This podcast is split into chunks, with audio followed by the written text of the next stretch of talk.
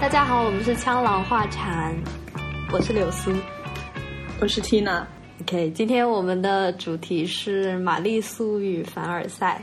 呃，玛丽苏的定义呢是七三年的时候，一个来自国外的一个恶搞的同人小说，然后这篇小说的女主人公的名字叫玛丽苏。他不但以自己就是的才华拯救了全人类，然后还凭借自己的美貌与性感俘获了所有的男人，最后在拯救完世界之后哀怨的死去。啊，这个是玛丽苏最初诞生的时候的一个事件。但是我现在所认为的玛丽苏呢，她不完全等于有能力、受欢迎和人缘好的人。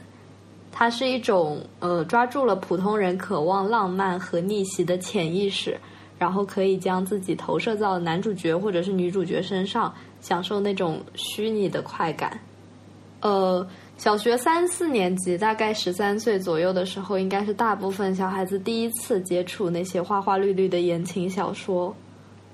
说是一种恋爱的启蒙，或者是羞耻读物，一点都不为过。因为那个时候男女之事啊，大家刚刚稍微有那么一点点印象，但是那时候大家都没有接过吻，也没有抱过，也没有牵过手，所以那些违背牛顿定理的那些平地摔呀，然后哎呀，然后出现一个颜文字，睁开眼睛发现自己跌在了全年级最野的男孩子怀里，更惊讶的是嘴还对着嘴，然后那个男生就开始特别喜欢这个女孩啊。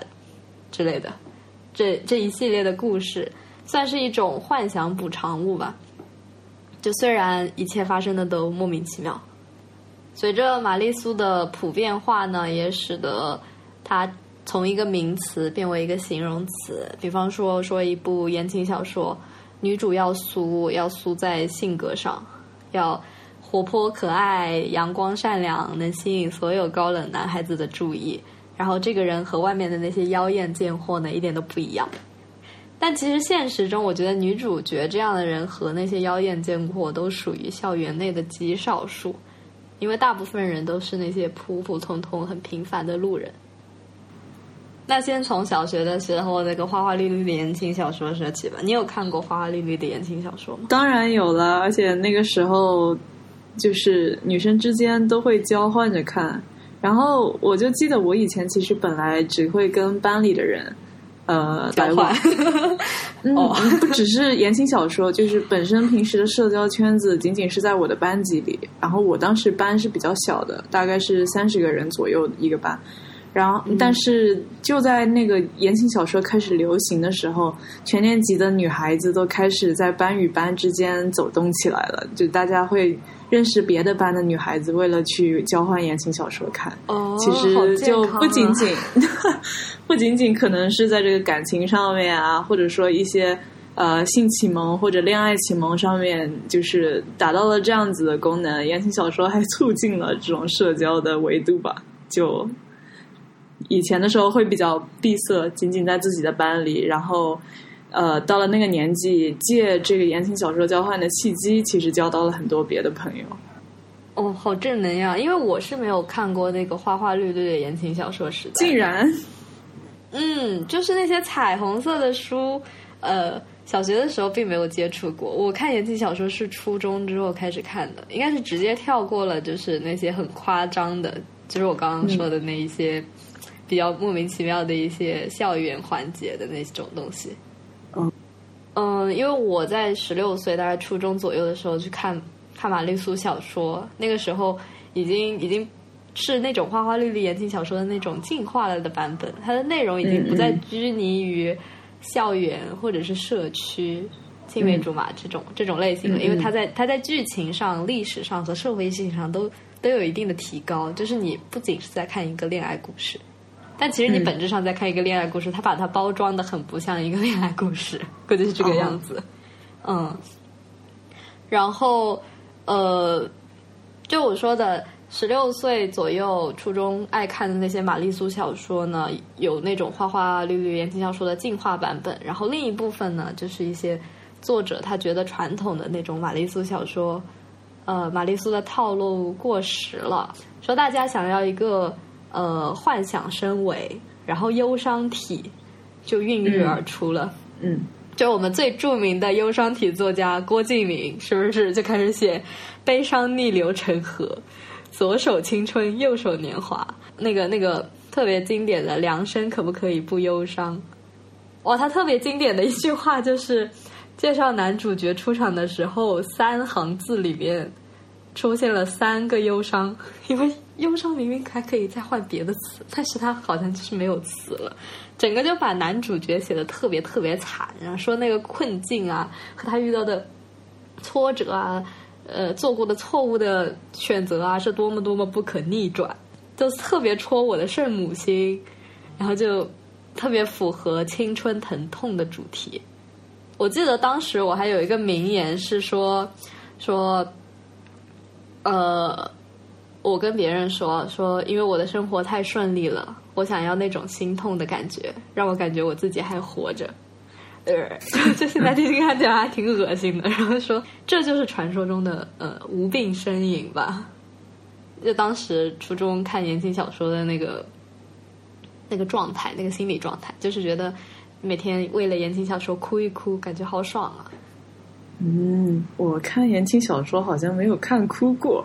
然后你说的那个比较流行的忧伤体痛青春文学，其实是我一直没有踏入的一个阶段的。就是我可能小学的时候停留在看各种题材的那种，呃，就小学生言情小说，它会有不同的时代跟情境设定，比如说商业的，就是什么富商、什么大总裁之类的东西，然后还有古风的，就是。呃，用以前的话来讲，就是会有人说比较喜欢看现言还是古言，就现代言情，还是古代古风言情。我比较喜欢看古言。嗯，对，我也会比较喜欢看古言，毕竟，毕竟大部分看言情小说的。女孩子或者说男孩子，那就大部分看言情小说的人，可能对历史的了解也有限，他其实不会顾着去吐槽这些东西。但是如果是现代言情的话，多多少少跟生活重合的部分会多一些吧，相比古言，然后那个违和感就更强了一点。对对对，我感觉我有些同学比较吃现代言情，他也比较吃的是这一点，说他和生活比较近，发生的概率就会更高一点。但是我可能更想要幻想。嗯，就是幻想成分越高，我还是越喜欢一些。哦，嗯，因为想去接触那种已经接触不到了的年代。嗯嗯，我喜欢古言，大概是因为它里面经常会作诗，然后而且描写会更偏，就是特别的写意。但是这些在现言里面可能会少一点。我知道。而且我自从看了古言之后，我连就是读诗背诗都快了很多，你知道吗？就是兴趣盎然，就我在读一些古代人在写的东西那种感觉，可能是一大帮助吧。初中的时候，啊，玛丽苏身上有一些无故的优秀，就是嗯，她莫名其妙，她就很优秀。对，我觉得这应该是我自己个人对玛丽苏文的一个吐槽吧。我觉得她。在人设打造人设这一方面，其实是非常呃明显的不符合逻辑的，就是有点像是强行一大于二的一种论论证描写。举例，比如说，就古言当中，如果主主角女主是一个庶女的话，她甚至会被描写的是养的比嫡出的那个女儿还要好，然后或者嗯。像是身份地位比他更高，然后身上用金银珠宝在呃来修饰的一个角色，依然比不上这个嗯清苦的贫穷的女主角。清苦就是对，会突出她是一个十分清秀、有涵养、更有气质的一个人物。但其实就感觉，如果你套入现代生活，或者说稍微。稍微去思考一下古代的生活条件，就是很多描写，他是想要刻意的去突出这个女主地位很低，但是她的内在美或者外在美却天然的要高过其他的人物。但是这是一个强行建立和强行被强调的特质。如果你思考现实的一些因素，就是可能女主这样子的生活条件更容易看到体现出来的是，可能类似营养不良啊。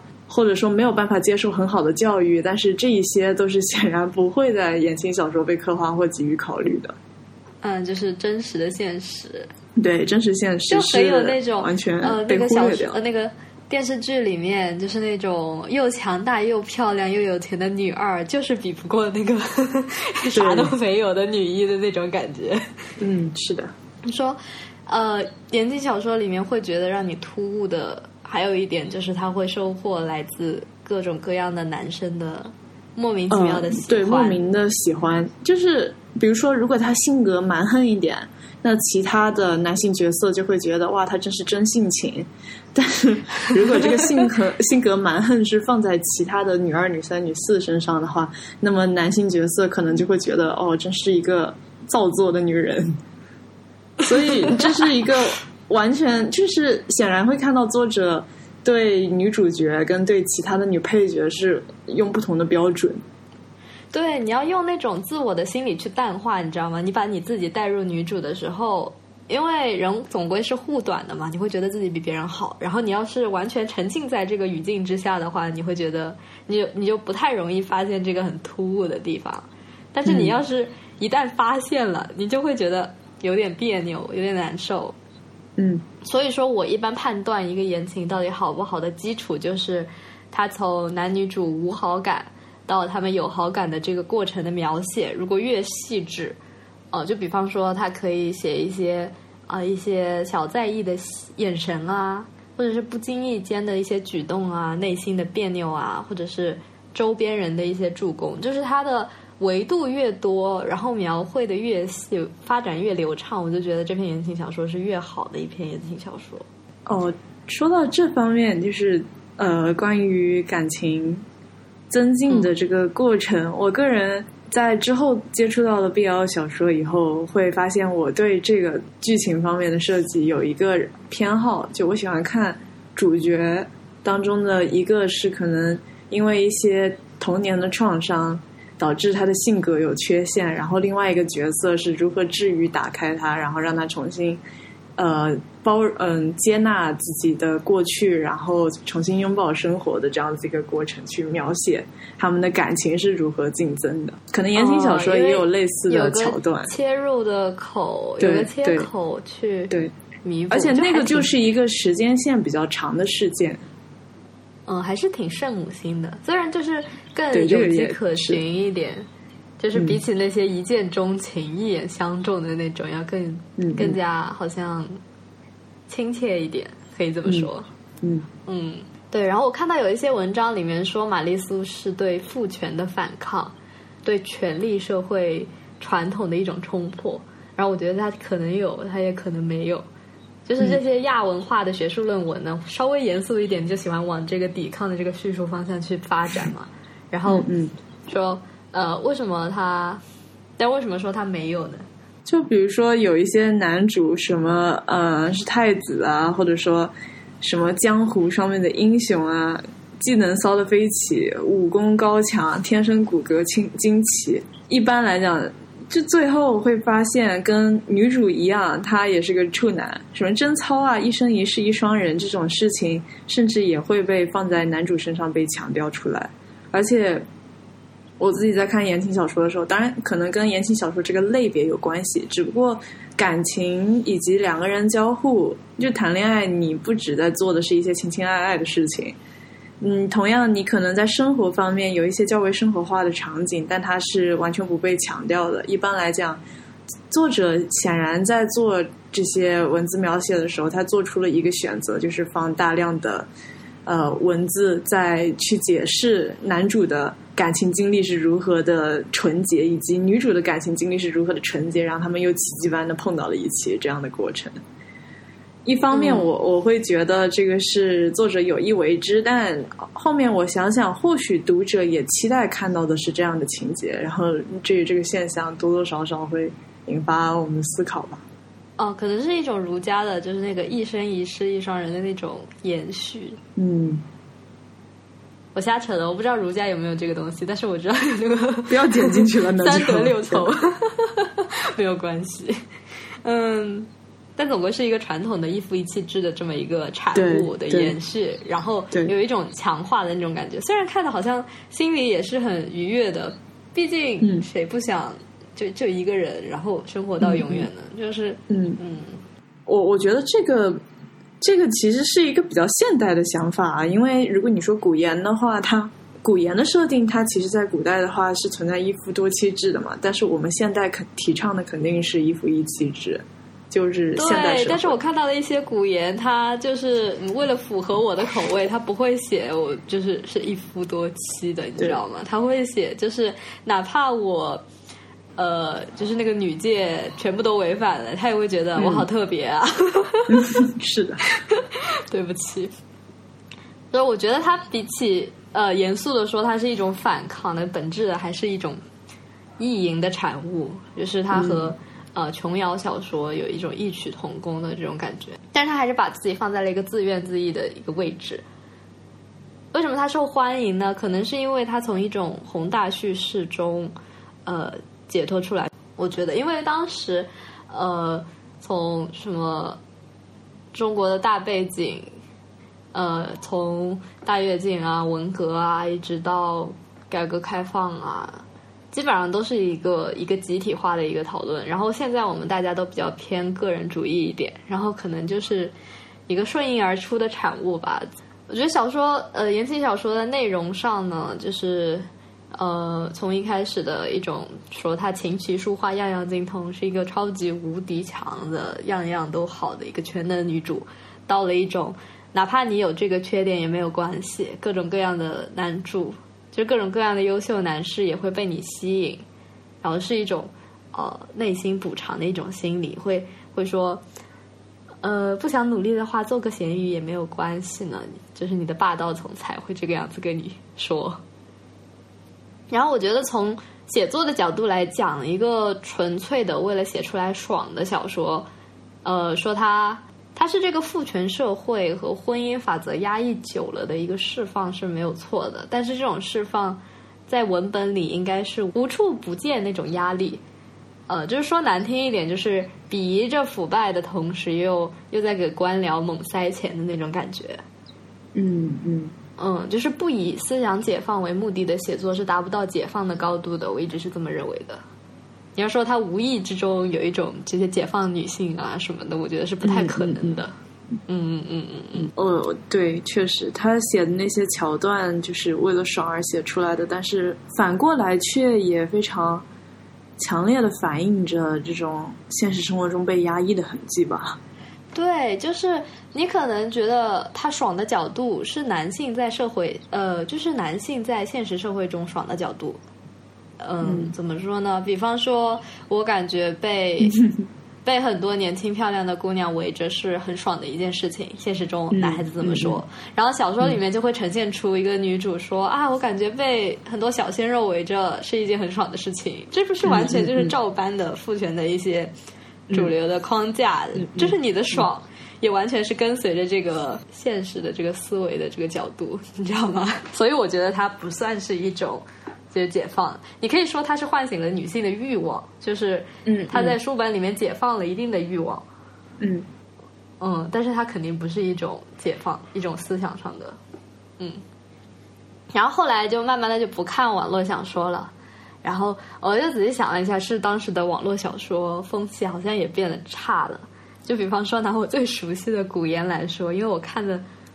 太多了，就以至于我把它整所有的情节都给分解开来了。对于我来说，看一本新的言情小说，就好像是在下象棋，就是你走了这一步，啊，走了这一步，说你今天把你的兄弟姐妹整惨了，说，然后那么那下那么下一步你要出去看世界了，说在新世界里面你要立下自己的产业，那是赌场呢还是镖局呢？又会有不同的走势。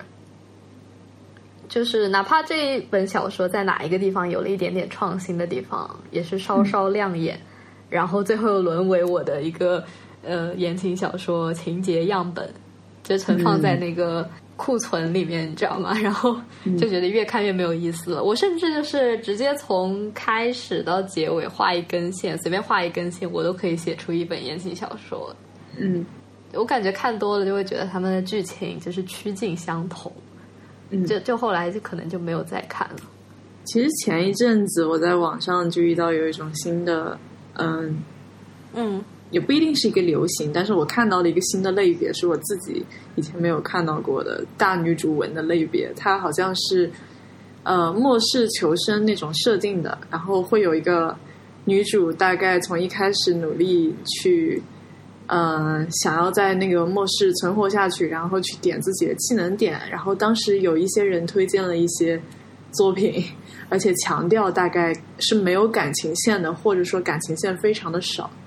呃，就是说这这些作品的特点就是，虽然它是大女主文，但是并没有开后宫，比如感情线很少，或者甚至是没有感情线。然后全程都是这个女主如何努力的生存下去，从小白开始打，呃。学习滚爬，到了最后可能变成了一个比较厉害的角色。然后我当时觉得这个设定很有趣，不过我目前还没有看过相关的书啊，好酷！哦！我感觉我我的好朋友好像看过，因为他有段时间跟我说，我现在最近好喜欢看末世文啊，对对对，末世文，对对对，就是这种这种类型的文章。但那时候我已经没有在看小说了，然后也没有去看。这么说的话，他要是没有感情线的话，确实也是一种嗯顺应时代的产物呢。对，真的就是社会在变，然后同人文也在变的这种感觉。是，现在就像你说的，大家都变得更加的个人主义了。如果是呃探究，我觉得情感方面的东西的话，永远都会出现两个人的磨合，然后 A 要对 B 做出妥协。或者 B 对 A 的一些奉献，但对对，如果没有感情线的话，就是一个纯粹的对个人成长，从里而外的就是自己突破自我的一些心路旅程。呃，因为我个人是从言情小说，就是初二的时候开始喜欢上看书的，然后我就会慢慢的去看那些所谓的文学作品，比方说《围城》啊，《简爱》啊。就是他们其实和言情小说的恋爱感受都是差不多的，就是无非是一个文文化功底的一种体现，就是也算是从呃通俗文学、言情小说跨越到了一个步入文学的阶段了。就是后来觉得看书真的很有意思，在小学的时候就是看一页就这都要睡着的那种，嗯。所以我觉得，如果父母觉得看发现了自己小孩在看言情小说，那也不见得是一件坏事，是不是？我们已经提到了它好几个好处了。嗯嗯。嗯，成年之后，就是有一小部分的人还是接着很爱看小说的，但是肯定没有年轻的时候那么如狼似虎了。就我的周边统计学来说，呃，应该是一些人经历了奔现的一个转变。就比方说，他变成了一个呃比较粉偶像的追星的一个粉丝，或者是看韩剧、呃国产电视剧，或者是追二次元。二次元也有一些，就是这种精神替代品，对吧？嗯，就就变得更加视觉化，然后实体化了。还有更直接的，就是就是谈恋爱了，就不太需要这种同人。我谈恋爱的时候，我当时还在想，我谈恋爱比小说还要甜，就是亲身经历比看小说其实还少了一道看的。这么一个程序，想象的程序，对对对，然后方便了很多嘛，然后也可以直接获得快感，就何乐而不为呢？然后那时候就不看小说了。你是因为什么后来不看了吗？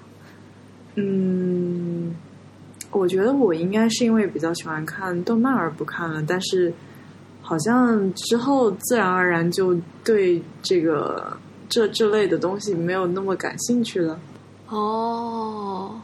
从言情小说过渡到了少女漫，然后从少女漫过渡到了热血漫，然后热血漫又过渡到了现在的一些其他的可能更符合现阶段口味的一些作品。哦，你是转二次元的吗？我是二次元一直都是在的，就是我一直都看各种各样的动漫，然后同时我在那个时候接触了言情小说。因为小说可以带到学校去，然后周末我就可以看动漫了，就是这个情况。主要看书，因为书是那个时候比较好接触到的一个媒介，然后看动漫是因为在到了高年级，可能用电脑开始用的更多，然后学会上网啊之类的才开始接触的。我想起来了，为什么我没有买过花花绿绿的言情小说？因为我当时觉得不好意思，你知道吗？因为我买的那个小说，它的封面已经变得很正常了。就是那个忧伤体的小说，它甚至很简约，这看起来还蛮高端的。嗯，然后，然后我没有去翻阅花绿的言情小说，是因为感觉放在家里，我很讨厌被别人说说，哎呀，你在看书啊？或者说，咦，你在看言情小说啊什么的？我不喜欢这种感觉。嗯嗯嗯，对，就是不过我当时也是，我对题目跟那个封面，就是我在看，对我在看言挑选言情小说的时候，有我自己对封面还有那个标题的要求，就是它那个标题呢，可能是呃，就是它绝对不是那么直白露骨的。是绝对不是霸道总裁爱上我，不要出现“爱”这个字，不要出现 动词，对，往往是一个很名词的，就是，然后它也不会叫什么。我其实很想找个什么书，但是我现在已经回忆不起来那些题目了。它可以是它它它可以是落叶，可以是胭脂，可以是某块玉的名字，就是可能是这个小说里面的一个关键的定情信物的这样的一个东西，但它。不能涉及到这个某某爱上某某啊，或者说特别直白的这种这种，好像把情节的一部分直接甩在你脸上。然后标题呃封面封面图片不能出现人物，它最好是那种平铺花纹，有那种比较古风的花纹。哎，但是《花花绿绿》的言情小说，它就是都是画人物啊，就是一个帅哥。哦，那我其实不太看那种上面画了一个 Q 版小小呃。Q 版小女孩或者 Q 版小王爷的那种封面言情小说，不太喜欢这种。OK，我们都是要面子的人。对对，就是要面子，会有一种比较羞耻的感觉。对对对，就是很羞耻，所以我没有看过那些。嗯，那些是真的要藏着看的。嗯，就虽然说成年了之后，嗯，随着。欣赏水平的提高，呃，就是对言情的需求可能已经没有那么肤浅了，但是满足自己的那种本质还是没有变的。呃，隐性自恋其实还蛮危险的，我觉得。就是前段时间那个浙江的高考满分作文，你不是很多人在骂嘛？然后说他用了一些很晦涩的词啊，故意用一些学究的倒装式句式的那么一篇议论文。嗯，好像很多人就很不满，说呃。但是我觉得它的内核还是不错的，就是它的包装姿势可能是就是应试了一点，但是就是中文的特色嘛，我觉得中文在语言的艺术性上已经是到了登峰造极的一个地步了。嗯，那个长在树上的男爵，他文章大概的观点就是说，我们无法脱离社会性与家庭，无法脱离自己的根，或者说是周身环境。呃，然后要在意识到的这一点的同时呢，向上看，去搞一些个人追求啊、精神富足啊什么的。然后那些只是一味否定自己与红尘世俗关系、努力跟他划清界限的人，不过是没有经历的一些自恋的杂语，对吧？杂沟。说呃，那篇文章我乍一看。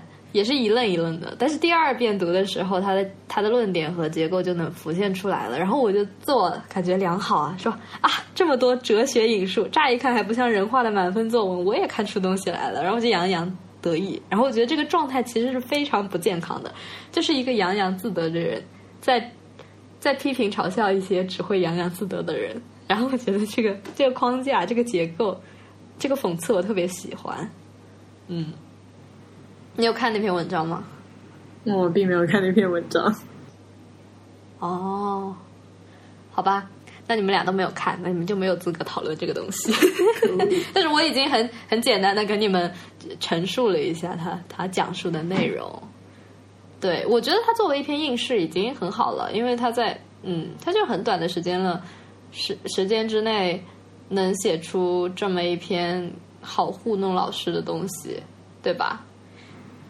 嗯，呃，我觉得这么多人以一种批判，就是就是挑骨头的心态去挑这篇文章，怎么怎么不好，是一件很奇怪的事情。因为他，因为你怎么能指望应试能写出点东西来呢？他能写出一个稍微有点内核的东西，他还进行了包装，这说明有限的时间内他已经做了很多事儿了。这 这，我觉得从应试的角度上说，他已经可以拿高分了，并不是说这篇文章是多么优秀的一篇文章啊，或者是他是。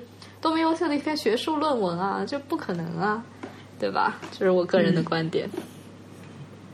哦，我觉得大家其实吐槽的还真不是这个写作文的人，大家吐槽的反而其实是这个，就是画了个大饼的这个考试院，就是因为在他们在批卷的标准上，就是在那儿做很多文章，尤其是周红，他在考前拼命的在那儿疯狂的说。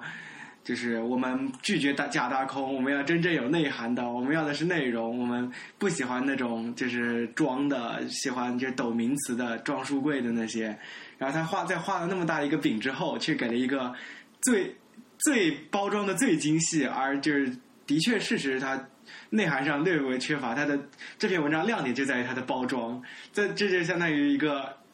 呃，不过后来呢，就是也有大家整活呀，就是把这篇文章丢给了那个拒绝画饼的先锋周红老师，就是画画，就是上海这里的批卷的批卷组组长，交给他，然后呢，周红看都不看就给了一个三类中，就就很差的一个成绩，是吧？对，嗯，我觉得都都有一种就是作秀的成分了，就是后来后续的就不用太不用太纠结，太太做这个了，嗯。好了，其实我们想说的是一个自恋的状态，对吧？就是我在我我洋洋自得的这个里面，我发现这篇文章某种程度上满足了我的自恋的心理。我觉得也可能是这篇文章能在当时拿高分的一种心态，你知道吗？我是以一个 一个批卷老师心态去的。你说我居然看懂了，然后我还看出东西来了，那可能有些人看不懂啊，那是不是就满足了我的自恋心理呢？这就是一个现代自恋被满足的一个情况。我觉得这比那个。呃，花花绿绿言情小说被满足的还要更可怕一点，因为它是一个隐性的弊端，你不会很容易的就发现它。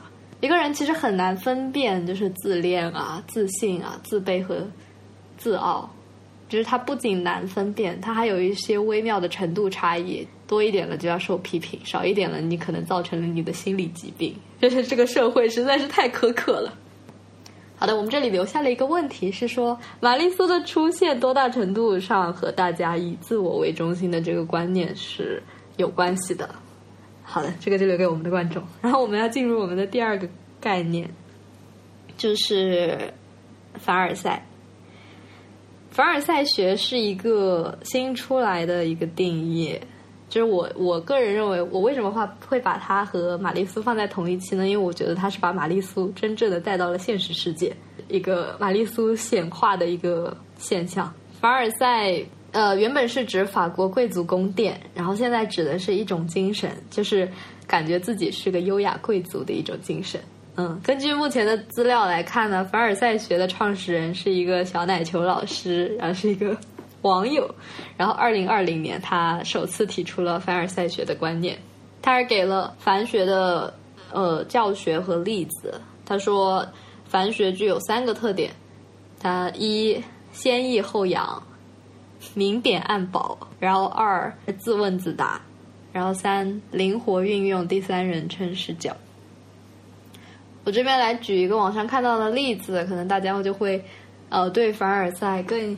更有体会一点，就是原文可以是：今天在书里找到了一张红包，里面有两千块钱，爽歪歪，好蠢，竟然书里夹钱都能忘。（括号呃，配图是红包。）然后经过网友的凡尔赛改造之后，呃，这个文案就变成了：今天读大江健三郎早期作品的时候，意外发现，意外发现以前夹在里面的红包有两千块钱。虽然只是小钱，一顿饭而已，但我以前怎么这么不小心的呢？亏那么多朋友还夸我聪明，真为自己的智力捉急。然后配图是镶钻美甲的手指握着政治少年之死，且露出百达翡丽，桌上萝卜丁口红，铂金包低调出镜，背景是落地窗户前灯红酒绿，窗户还能映窗户还能倒映出自己脚上的 Jimmy Choo。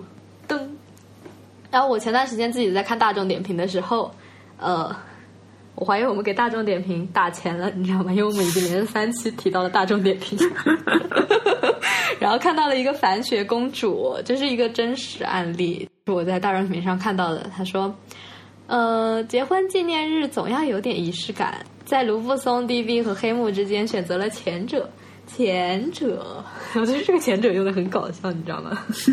嗯。提前半个月左右预定，没想到安排的还是最正的那一桌。（括号虽然每天在家也已经看腻了东方明珠，然后后面还好，就是一些比较详细的菜品点评了，然后真的很一言难尽。因为我自己来说，我是很羡慕的，毕竟我还没有看腻，对不对？对吧？凡尔赛人呢，在朋友圈里面，我觉得还挺常见的。可能是以前可能是令人讨厌的存在，然后他们看似不经意，或者是可能是故意的一些炫耀，会会招来白眼。然后，但是但是你又舍不得把他们删掉，你又想看他们的凡尔赛表演。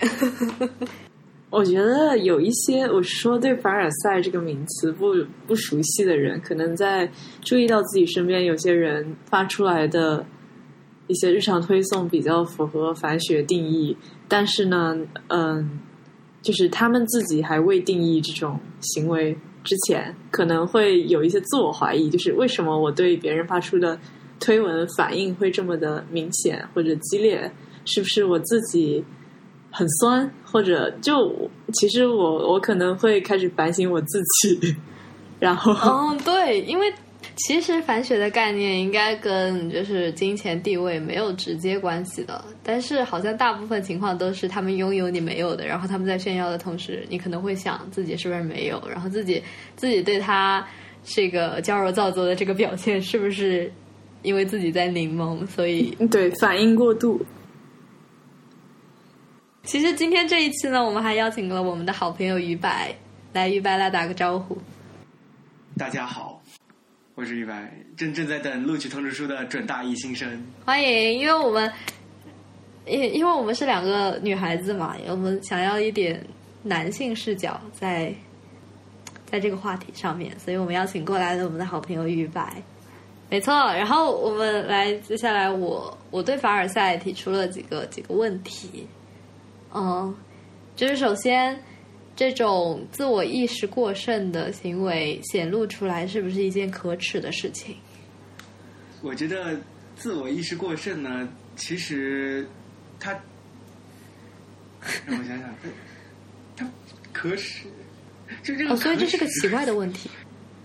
有一点点，我我我只是觉得，作为公共公共讨论的话，会有一些比较奇怪的。就像刚刚那个局面啊，因为我们代表的是一个公众形象，我们是代表一个社会批判，就是可能我们对这个自我意识过剩，觉得它是可耻的话，它就好像是属于一件违背道德的事情，可能这个样子，是不是这样理解？嗯，而且“可耻”这个词用的稍微有一点有点严重，对。那你觉得我想我想表达的是个什么意思？自我意识过剩是否是一个人应该感到羞耻的事情？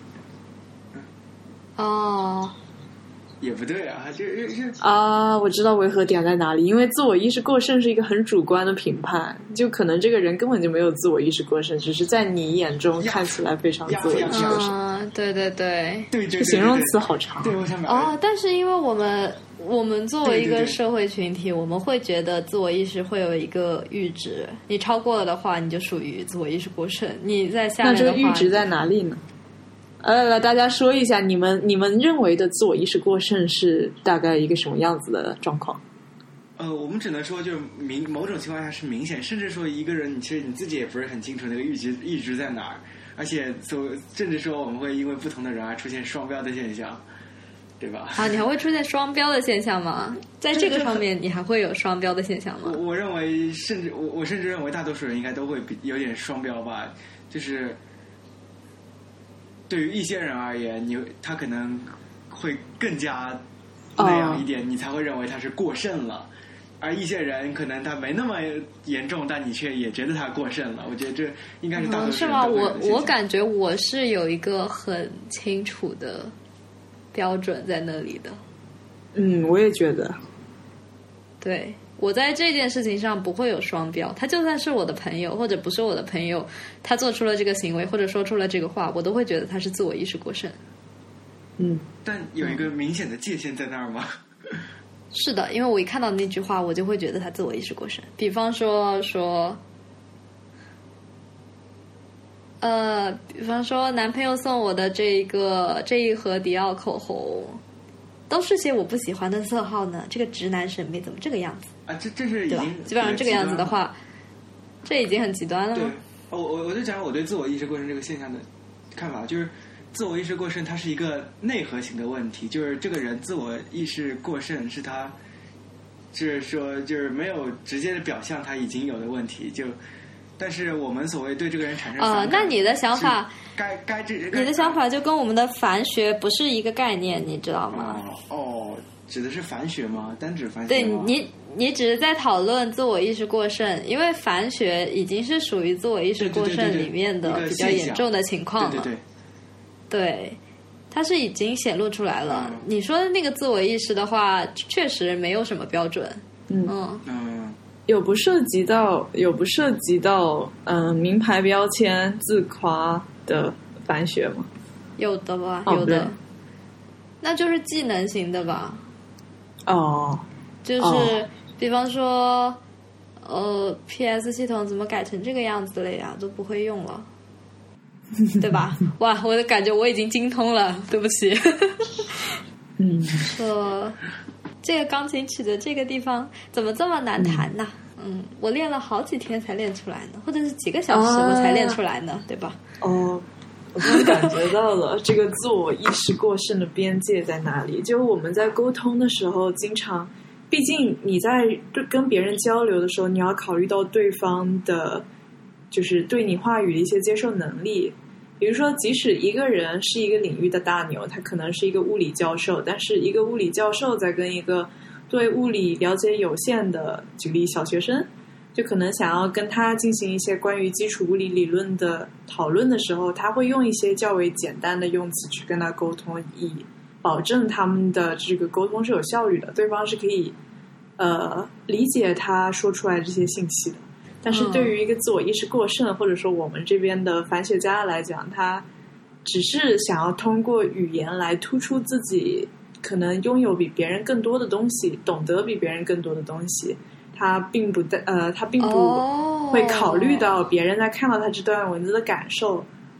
我想就是他并不会考虑到对方看不看得懂他用到的一些深色专有名词，或者呃对方的经济能力呃是否是能够理解他的一些消费行为。对，我觉得这可能最重要的一点就是，它不是一个互动型交谈，它是一个单方面的输出型。然后他甚至可能不在乎你看不看懂了，他就说出来，他就很爽了。对他，他只要说出来就爽到自己了。对对对对对，就是这种情况。嗯。嗯，就是自从把范围锁进凡尔赛之后，我我我就 没没无话可说了，因为这个这个概念我也是今天刚刚才知道。然后，那你们男孩子之间有没有这种反学家？男孩子之间的反学家，不过大多数还是不会的。但我们已经就虽然不知道那叫反学家，但我们已经把它深入精髓，然后经常去拿它就是作为一种娱乐方式，就是我们已经。已经就是公认认为凡学是一个比较惹人厌的东西，然后我们就会去故意踩踩别人的雷来，就是你懂？这不是一种霸凌吗？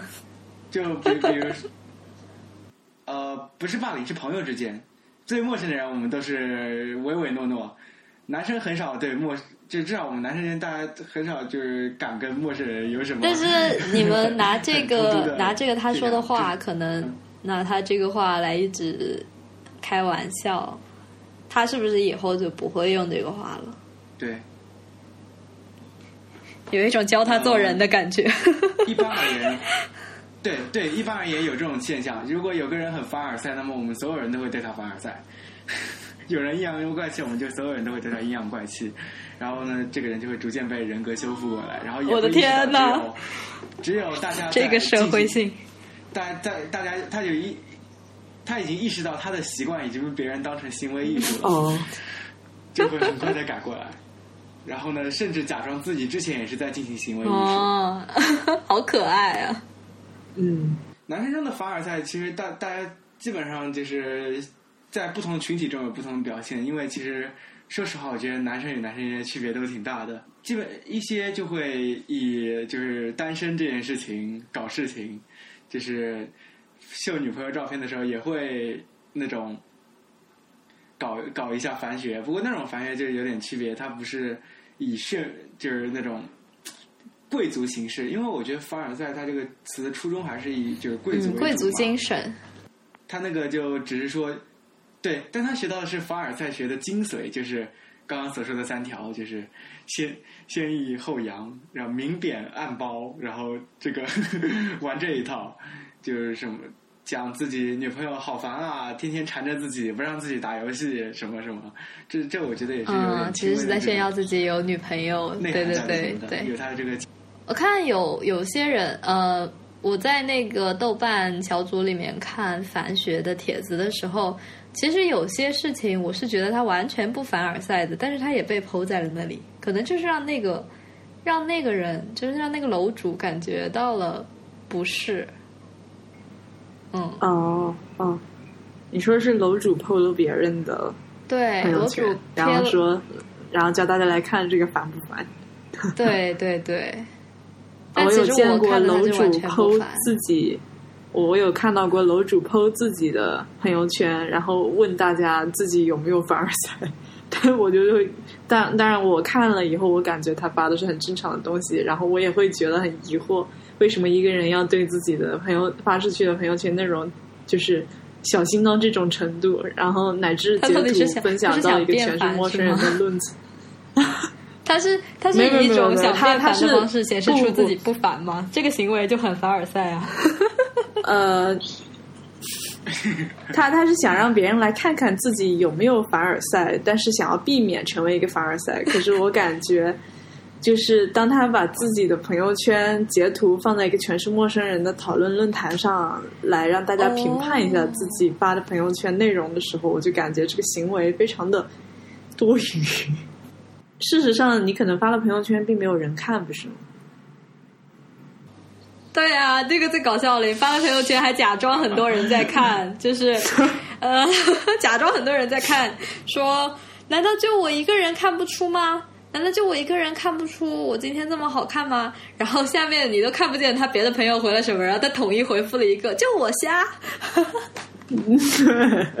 营造一种很多人都在讨论，但是你看不见的那种感觉。嗯，就是回复不回复个人，然后回复要集体回复的那种情况。嗯嗯，我也有过，其实就是集体回复，集体回复感谢什么的，好像很多人在帮助我一样。啊哦，特别是我觉得那个还好，就是生日生日的时候，我觉得生日祝福我就会谢谢大家，然后就好像很多人祝我生日快乐，但这个其实不会就是引到阴阳怪气的方向，你知道吗？因为因为这是收祝福是应该的，还有这种感觉，对吧？现在看到凡尔赛人都不会觉得他很讨厌了，就只会觉得他很搞笑，而且很可爱。对对对对对。就像阴阳怪气逐渐成为一种对对对，嗯但是我很讨厌，不会吧？不会吧？不会吧？不会吧？不会真的有人讨厌阴阳怪气吧，阿 Sir？就是有一种很不尊重人的感觉。对对对，嗯。主要邀请你来呢，是是想聊一下前面的那个我们谈到的玛丽苏的问题，因为我们俩主要谈的是女性向的，嗯，呃，玛丽苏和言情言情小说。嗯，我们想了解一下。男性读物那方面是一个什么情况？呃，你是指龙傲天吗？修仙起点文，对 对对，应该是龙傲天。呃，就是，呃，我我觉得哦，就是我可能不能代表大多数人，因为我我跟龙傲天的接触，我们的相识是如此的特别，跟你前面所说一样，我跟你差不多都是初中才接触的，而且更搞笑的是，因为父母比较严格，从小到大基本上没有读过。虚构小说基本都是写实类，导致我第一次接触龙傲天文的时候，我甚至以为它是真的，这就导致了我中二少年的形成。就是真的，真的，我我我整个六七年级我都以为那是真的，我甚至还学着他们去吐纳，然后失败了，我还以为是不行，以致我很久要啊，就是玄幻小说里获得灵气的方式。你你这也太奇怪了吧？你知道吗？以以至于我我对，因为这是真的很奇怪，因为很好巧不巧，我六六就是初中以前，我是真的没读过任何虚构的，全都是写实类的。童话也是很明显的童话，就是说就是在虚构与现实之间有很明显的区别。虚构就是没有一点是真的，写实的小说就全部都是写的跟真的似的，导致了这个两者之间的玄幻刚步入我视野时，我以为它是真的。然后后来呢，我意识到它不是真的了之后呢，我就开始开始了对他的一个艺术欣赏。就是《龙傲天》他的一个经典套路，就像你说那个象所谓的象棋套路呢，就是通常。会描绘一个跟你一样垃圾的男主，就是为了让让让读者有一个首先的代入感，他会描写一些很细节的一些男主被各种各样摁在地上搓的细节，就是让我仿佛感受到我和他之间的一个呼应感，就是导致我代入，以至于男主到后面一路上可能会有各种奇奇怪怪，就是什么。现在也包括现现在大家已经总结出那一句“同级无敌，越级秒杀”这些这种概念之后，你不会感到一种很奇怪的感觉，因为你已经完完全全把自己带进去，好好强，而不会感受到这个世界观的一个逐渐的崩塌，就是原先那种是谁是一定打不过谁的，什么等级是一定打不过什么等级的，逐渐被逆转。不过呢，我离开他的原因就是在于后宫这一个设定上。就是在男性向的这种玄幻小说里，这个后宫的设定呢，甚至说比我看过的一些言情小说还要离谱。言情小说里，就是男男一、男二、男三、男四对女主心动的过程是总是有一个事件，比如说就是偶尔相遇，然后因为两者之间有什么互动，然后呢导致了在那个那位男男就是叫什么男配角眼里，这个女主她和其他女孩子不一样，从而爱上了他。而在玄幻小说里，大多数甚至是莫名其妙的，就是就是我我看到我征服，这样的一个 奇奇怪怪的过程，也太搞笑了。我什么什么？我看到我征服。哦，好像是拿破仑的名言，就是这样的一个莫名其妙的过程，就是。就是其中逻辑在于，因为你是女的，你长得好看，我们认识了，所 以喜欢上。那那个也会很有代入感吗？难道？就有有不一点代入感都没有。就是说，因为我我我在感情上是略微有一点挑剔的，所以以至于我我我我会看小说是我我是已经把自己带入男主了，我会有一种啊这女的谁啊这种感觉，就是。当我翻进我的后宫时，我发现尽是陌生的面庞，就是他仿佛对我已经相爱多年，我们好像已经是老夫老妻了。然后，但我的感觉真的是，这导致了我对他产生一个隔离感。我想找到一个没有后宫的玄幻，但我没找到，所以我提前离开了他。这么搞笑吗？那你没有去看专门描写就是言情的那种吗？你没有？你你只有只有爽的需求，没有没有恋爱需求吗？在这小说上？呃，相反，我其实对恋爱，因为我对恋爱之前的挑剔，所以导致我离开了玄幻，步入了言情这一个 行列。男性向言情吗？还是女性向言情？不，女性向言情。严格来说，恐怖！我觉得我采访你，是我走向流行这一条不归路的一个 转折点。正是因为，那你是代入女主吗？没错，这就是我走向流行人的第一步，就是看女性言情因为 因为男性向的言情，说实话写的太烂了，真的。我现在觉得采 觉得采访你是一个错误。等一下，男性言情是什么？是是是修仙文吗？他们的正片部分占了大部分，就是说你懂的，那种现在已经看不到的那种男性向的言情都是这样。哦，好内涵哦！我知道了，是不是那个什么什么小姨和我之类的这种东西啊？不，我没那么离谱，那个我 恐怖了起来。不是，但是男性向的言情呢，它通常都是主线就是后宫，然后呢，接着不不不，主线是攻略，就是他已经失去了一个恋爱这个东西，他已经是一个完全失衡的一种感情。他就是处于我，就是他把整个世界的智商降到了男主以下啊，当然也是我以下，所以我就能够理解。然后一个一个攻略，这个人他怎么样，我要怎么弄到手，这样就已经完全失去了一种我所追求的一种感情的一种感觉，它已经哦成为一种控制欲的一种。我觉得如果小说我我有印象在贴吧里见过这种文章。哦，我说如果小说是现实的一种写照的话，那男性的这种想法确实是还挺挺令人作呕的呢，就是有一种收怪的那种感觉，对，收怪，对啊，就是对对对对，是的对？吧？阿拉兹小对的精灵起，先先去吧先先使用会心一击，然后去吧宝贝球这时候抛出精灵球，上 头，然后就就这样，这就是正片。哦，然后然后就正正片开始，然后这一个正片可能一章里面甚至会有大部分会是那种奇奇怪怪的，就是因为现在的一些限制导致他们都会用什么。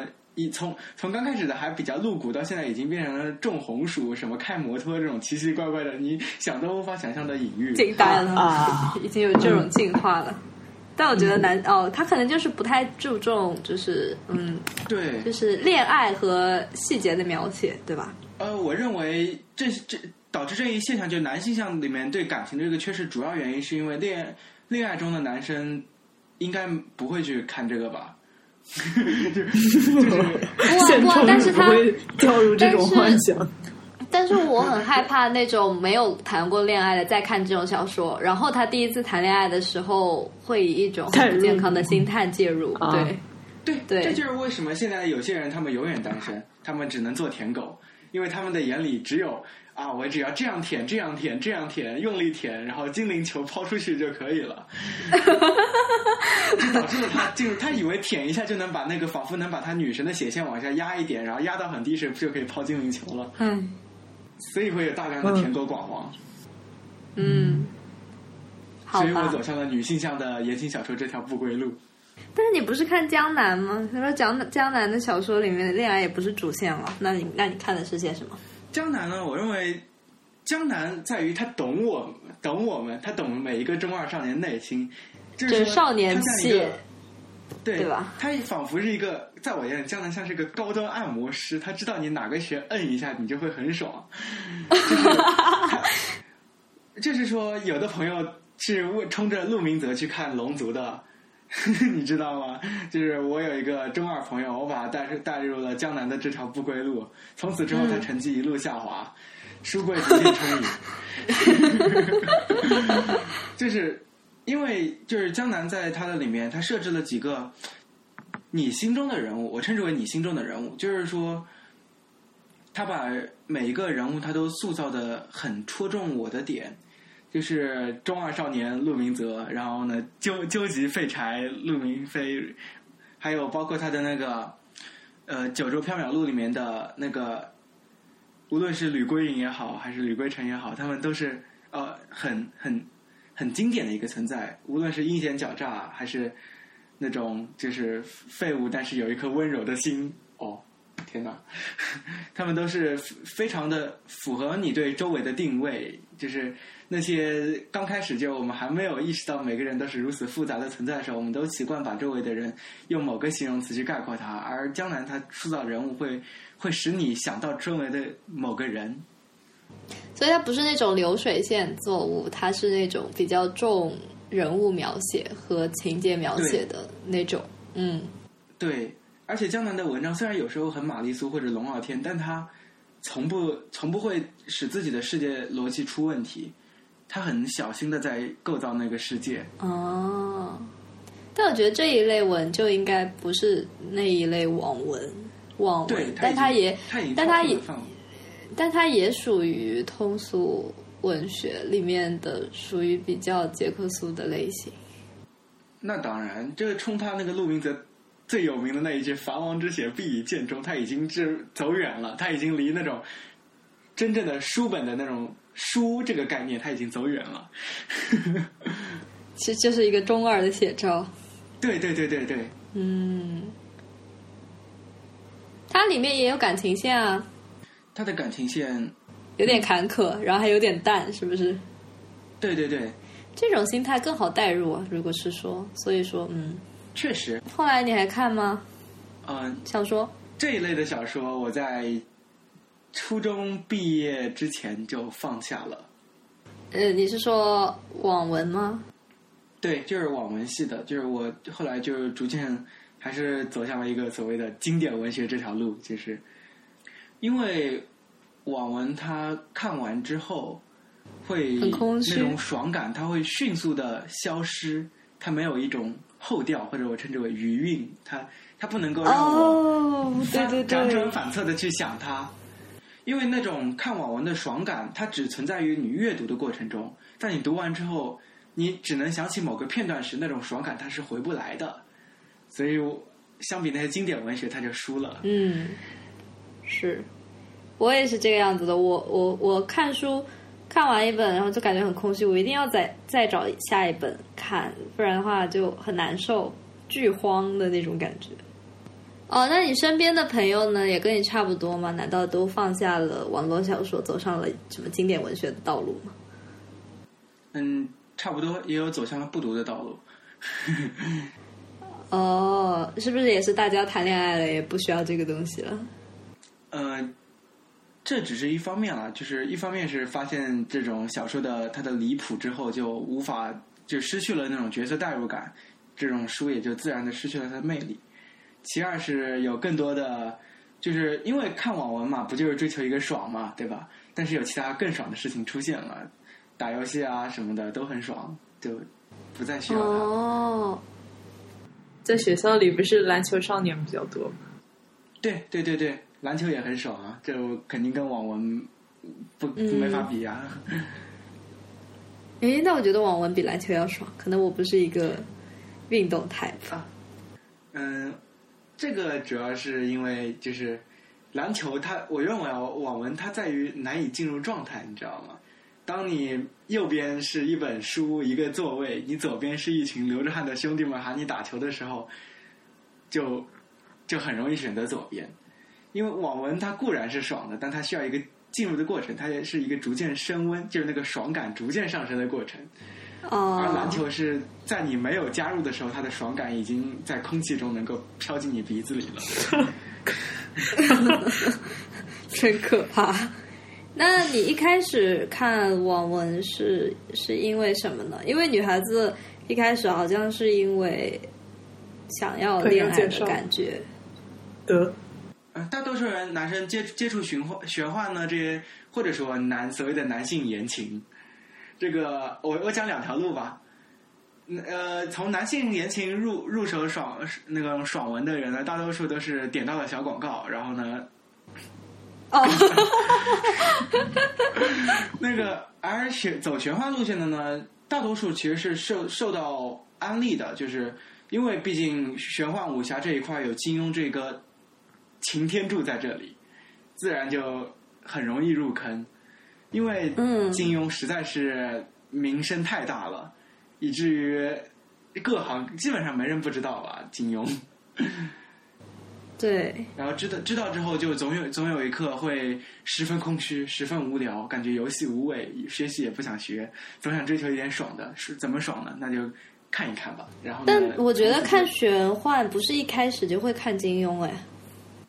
那当然啊，总有人会安利，或者说你自己刷刷也会有啊，因为网文嘛，他们的广告是特别广的。好的，好的，非常感谢你的到来。那今天我们的节目也就到此为止了，感谢大家的收听。